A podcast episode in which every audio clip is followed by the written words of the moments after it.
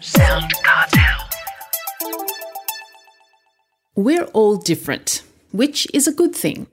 But how do you harness the potential of a staff member while managing their uh, quirks, especially if they're good at their job? From Sound Cartel, I'm Nicole Goodman, and this is Business Essentials Daily.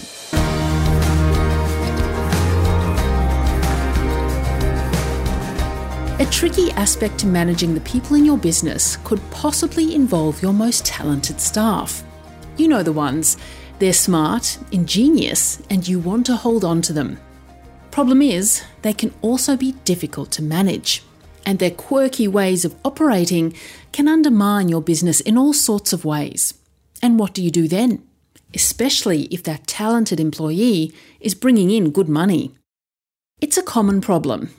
So much so that Aaron Goonrey, partner at Workplace Relations and Safety Practice at Lander and Rogers Lawyers, has highlighted three types of talented but difficult employees and how best to manage them so they're working in the best interests of your business rather than against them. We've got the technical wizard, the social butterfly, and the stable genius, all marvellous workers with flaws. Aaron starts with the technical wizard. So, what's their problem? Heather Dawson asks. Technical wizards are the employees who know what makes your business tick. They know what your business can and cannot do. They're dedicated to getting things done. They're the grunt behind a business. However, even though they're effective behind the scenes, they sometimes become invisible when it comes to things like the big sell or upselling the product or whatever the service offering is to either the business itself, to the stakeholders within the business, or to clients and customers. And these are the people that actually know the business. So they may not like to speak up. And when they do, their voice gets drowned out by bigger personalities, which we've also identified. Yes, indeed. But if they'd rather hide behind the scenes, how can you encourage them to be more centre stage? And what happens if it doesn't work? Well, in terms of getting them to go on centre stage, you need to look at development opportunities, and they could exist within the business itself. So, with regards to the bigger personalities that you have, one suggestion that we have is that you get those bigger personalities to mentor the technical wizards or get the technical wizards to shadow those bigger personalities.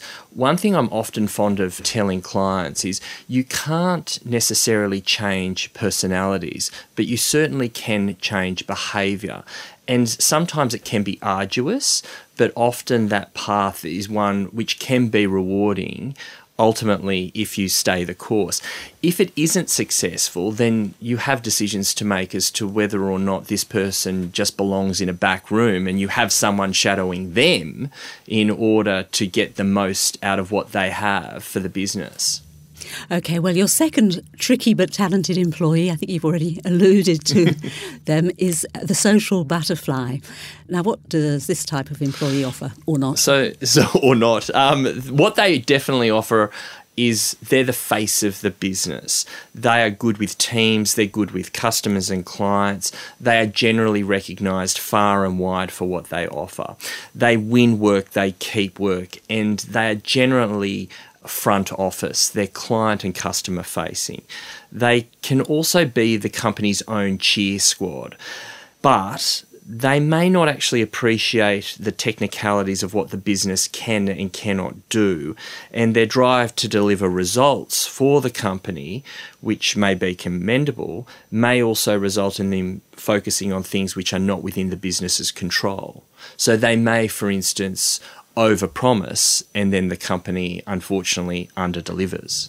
So, what do you need to do to make sure that social butterfly aligns better with uh, the realities of the business then?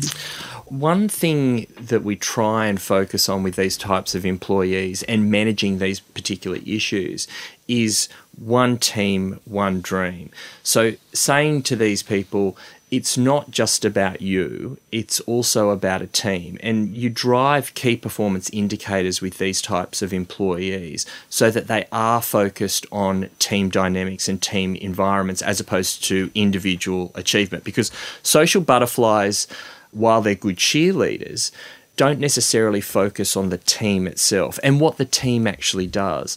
One other thing that you could do with these types of employees is consider acquiring regular work in progress meetings.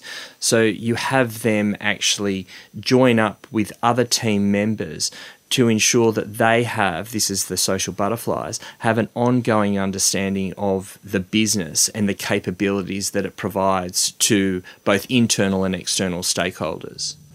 Okay, well, finally, your, your third type of tricky but useful employee is the stable genius, which you suggest is the most difficult type of employee to manage. So, why is that, Aaron? A stable genius is someone who has a level of self regard that may surpass the value of their ability.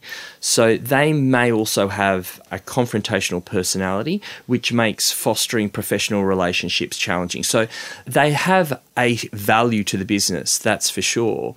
But they think that they are worth more than that particular ability.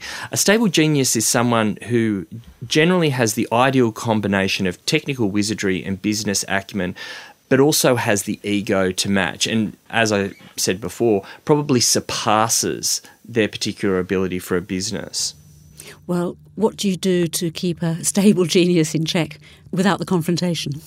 In my view, I think challenges are the key for these types of employees. So, new things or projects that provide them with the ability to dedicate their time and energy to something other than their day to day tasks and responsibilities.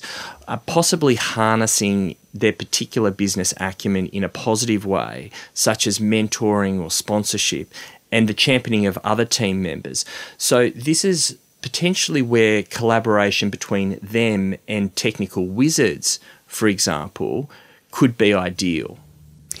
Well, Aaron, where do you finally draw the line between holding on to or letting go of a talented but difficult staff member?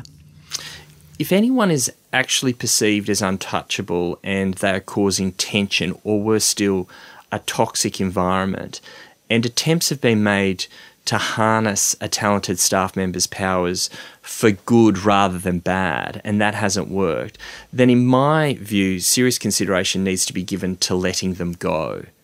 So if they're causing angst, if they're causing a risk to the health and safety of others, and they have been cautioned about that, and this is particularly more so in relation to probably stable geniuses who may have confrontational personalities, then you really need to consider whether or not it's worth keeping them on. But um, Aaron, you're a lawyer. What about mm. the law? Because it, isn't it easier said than done to let people go if they haven't actually, you know, stuffed up in their actual roles? Most definitely. That, what you've said is part truthful. There, there are laws that protect generally all employees.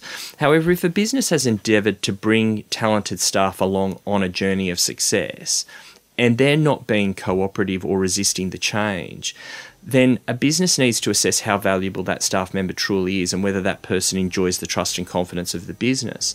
And if they don't enjoy the trust and confidence of the business, and you've tried to bring them along on that journey and you've afforded them the opportunity to improve and they're not improving, then you need to have an honest conversation with them.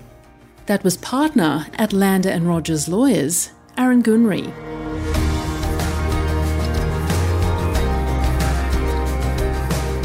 This episode of Business Essentials Daily is produced by the team at Sound Cartel. Thanks for listening. I'm Nicole Goodman. We'll bring you more Be Daily tomorrow. Follow at BE Daily Podcast across social media and head to bedaily.com.au for more from the Business Essentials Daily podcast. Sound Cartel.